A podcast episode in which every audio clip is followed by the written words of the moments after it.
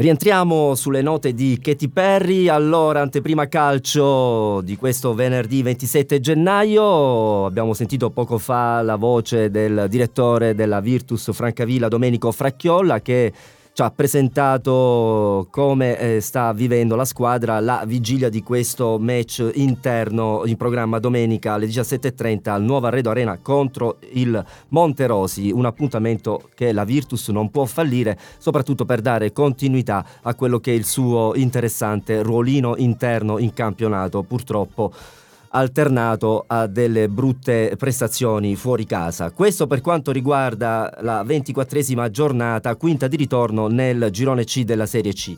Detto questo, però, ci trasferiamo in riva all'Adriatico virtualmente, ma direi non soltanto virtualmente, perché per la 21esima giornata, quarta di ritorno, domenica nel girone H della Serie D, il calendario prevede un vero e proprio big match. Il match clou della quarta di ritorno, infatti, è in programma al Capozza, dove ci saranno di fronte Casarano e Brindisi in un derby sempre molto sentito e soprattutto al momento importantissimo per la lotta al vertice della classifica, una classifica cortissima di cui parliamo insieme al nostro amico e collega Andrea Contaldi di Brindisi Magazine, che è in collegamento telefonico con noi. Buonasera Andrea.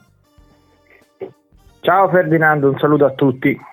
Ben ritrovato Andrea. Allora, siamo, non dico alla vigilia, ma quasi, di questo che ho definito come il vero e proprio match clou della 21esima giornata, calendario alla mano, classifica alla mano, dunque riflettori puntati sul Capozza, dove di fronte ci saranno probabilmente le due squadre forse al momento più in forma del campionato. Non so se sei d'accordo con me, ma Casarano e Brindisi in questo momento strizzano l'occhio addirittura alla vetta della classifica per via di questo cammino un po' altalenante della Cavese nelle ultime settimane. Come la vedi Casarano-Brindisi? Guarda, non sono tanto d'accordo su questa tua definizione, nel senso che il Brindisi, secondo me, nell'ultimo periodo, soprattutto nell'ultima vittoria col Gravina, ha vinto più di cuore che magari dimostrando un grande calcio e un gran momento di forma. Quindi può essere valido per il Casarano, però quello che è importante è quello che dicevi, nel senso che arriva da un ottimo rollino di marcia.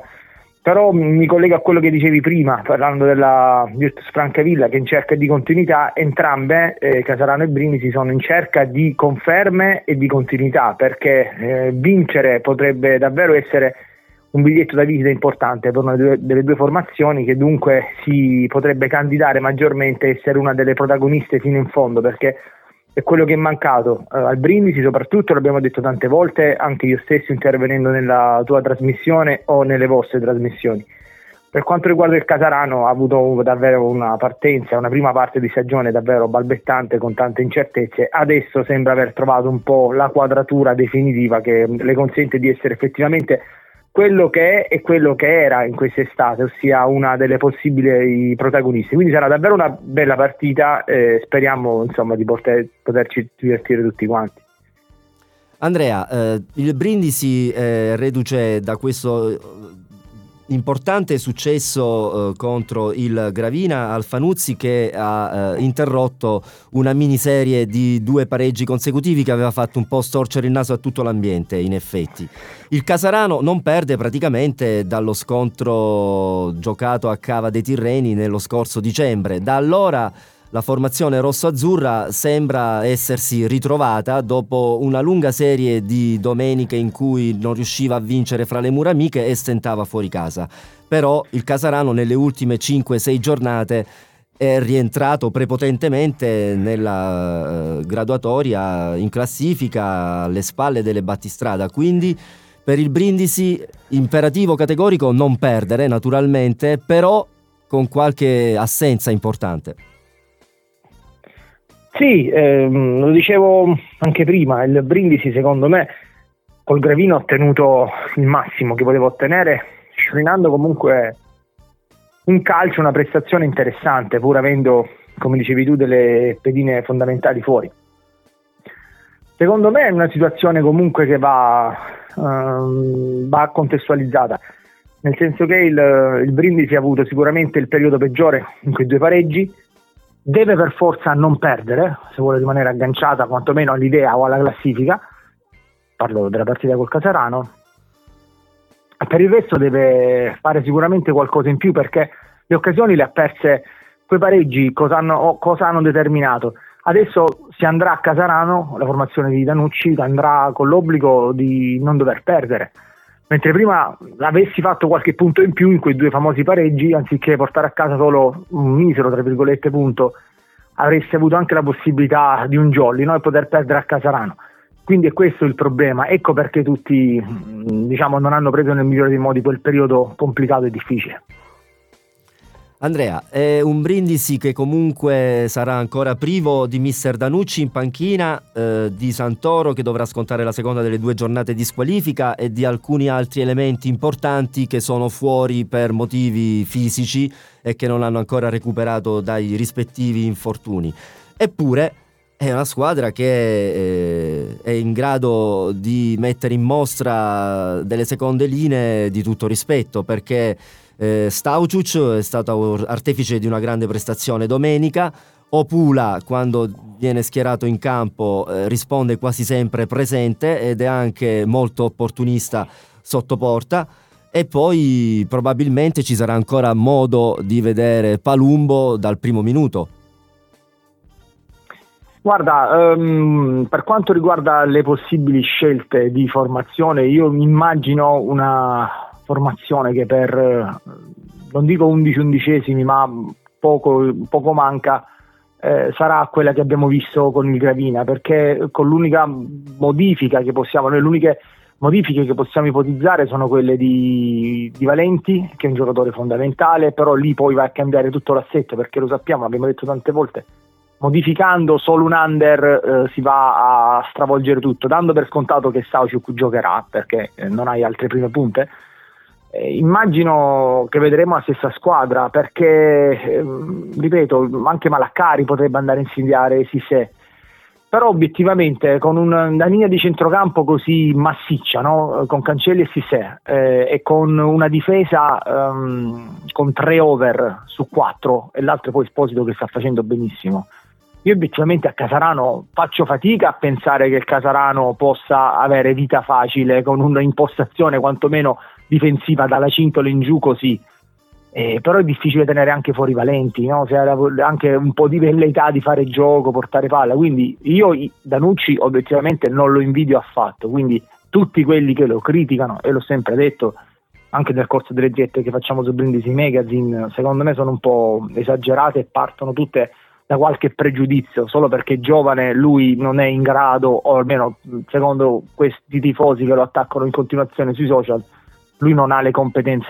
per allenare una squadra come il Brindisi. Però c'è da dire che Danucci, oltre ad avere una rosa sicuramente forte di primo piano, soprattutto nel parco under, che ha sorpreso in positivo, magari qualche certezza in meno l'ha avuta dagli over, però ha avuto delle difficoltà clamorose, insomma, tra assenze, squalifiche stupide, problemi magari di integrazione, perché non l'abbiamo mai saputo nello spogliatoio, no? Perché altrimenti resta un mistero perché Di Piazza sia andato via, se non per dinamiche interne di spogliatoio e di amalgama con gli altri, questa è l'idea che mi sono fatto. Quindi avrà sicuramente delle scelte da fare un po' limitate Danucci, ma fossi io l'allenatore, e fortunatamente per i tifosi del Brindisi non lo sono, io farei più una scelta conservativa e quindi cercando innanzitutto di non prenderle, perché usando una frase che va molto di moda in questo periodo, se non prendi gol nel peggiore dei casi porti a casa un punto, e a Brindisi un punto a Casarano secondo me farebbe più che comodo. Andrea, è un Casarano che, come nella partita dell'andata, arriva carico, no? Da questi risultati positivi inanellati nelle ultime settimane.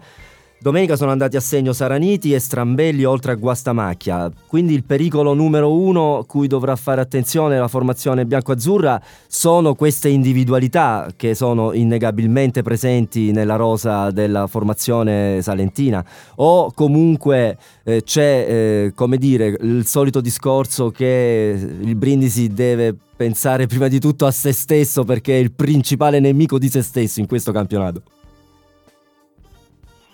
Marco, sono entrambe vere le tue cose, Ferdinando, e poi lo sai, il calcio, soprattutto una partita di calcio, può essere determinata, influenzata da vari fattori, no? Che sia il pubblico, che è quello che temo di più, inteso come entusiasmo, no? Che può dare quella spinta in più ai giocatori del Casarano, è la cosa che mi preoccupa di più, perché lo sappiamo, i tifosi del Brindisi, così come tutte le altre tifoserie, non potranno andare in più di 120 unità nello stadio Capozza, quindi non faranno mancare sicuramente il sostegno, però un conto è andarci in 500, un conto è andarci in 120. Le individualità sono importanti. Io non mi esprimo più di tanto sul Casarano, al di là dei nomi, perché io obiettivamente non ho visto una partita intera del Casarano, e quindi non so se hanno un gioco corale, se hanno si basano soltanto invece sulle giocate dei singoli. Hanno nomi sicuramente di primo piano, i risultati dicono che stanno facendo bene, e dunque non va sottovalutato niente. Ecco perché io, nel dubbio, dicevo prima, penserei prima a una formazione in grado di distruggere le potenziali pericolosità che possono creare dal gioco dei padroni di casa. L'altro aspetto che dicevi, ecco, mi sfuggiva, ma sono ricordato, il Brindisi deve temere se stesso. Sì, il problema del Brindisi, soprattutto in quei pareggi, è stato quello. Cioè, dal punto di vista, cioè, raramente il Brindisi non ha fatto almeno una frazione di gioco ad alti livelli. Penso alla partita col Barletta, penso proprio alla partita col Casarano, che però secondo me, ovviamente nella partita di andata, non va presa a riferimento, perché insomma con le espulsioni eccetera è stata una partita praticamente atipica. Però raramente il Brindisi, secondo me, ha deluso non giocando praticamente mai. Forse a Matera mi viene in mente, però una frazione di gioco minimo l'ha sempre fatta, schiacciando gli avversari, trovando il vantaggio. La pecca è stata poi non ammazzare l'avversario in determinate, sportivamente parlando, in determinate partite, e subendo poi quello che è stato il ritorno, perché col Gravina Brindisi praticamente non ha rischiato nulla. Però tutti, osservatori, tecnici, tifosi, giornalisti, quando poi il Brindisi era in vantaggio solo sul 2-1, tutti hanno temuto, ecco adesso il Gravina, come nella gara di andata, fare il gol del 2-2. Era quella la paura, che poi gli ospiti non hanno mai tirato in porta, però la paura è quella, e quindi bisogna eventualmente sempre fare il secondo gol per non rischiare mai. E obiettivamente questo è un discorso che va bene quando giochi in casa con una squadra che sicuramente ha delle ambizioni più basse rispetto alle tue, non è un discorso valido per la partita col Casarano. Poi magari il Brindisi andrà a Casarano a imporre il gioco, a trovare il vantaggio, e poi dovremmo porci il problema di un eventuale ritorno e di un eventuale pareggio del Casarano. Però io mi aspetto una partita un po' più ostica, l'ho già detto anche nelle dirette, che già sto citando la seconda volta, non voglio fare pubblicità, ma è per dire che le cose che sto dicendo le penso davvero, quindi non le sto dicendo tanto per dire. E che secondo me, io ho la sensazione che la formazione di Danucci farà una buona prestazione. Poi da qui a dire vincerà sicuramente, finirà in pareggio, non lo so, perché non sono un mago e non ho queste proprietà, diciamo, e caratteristiche.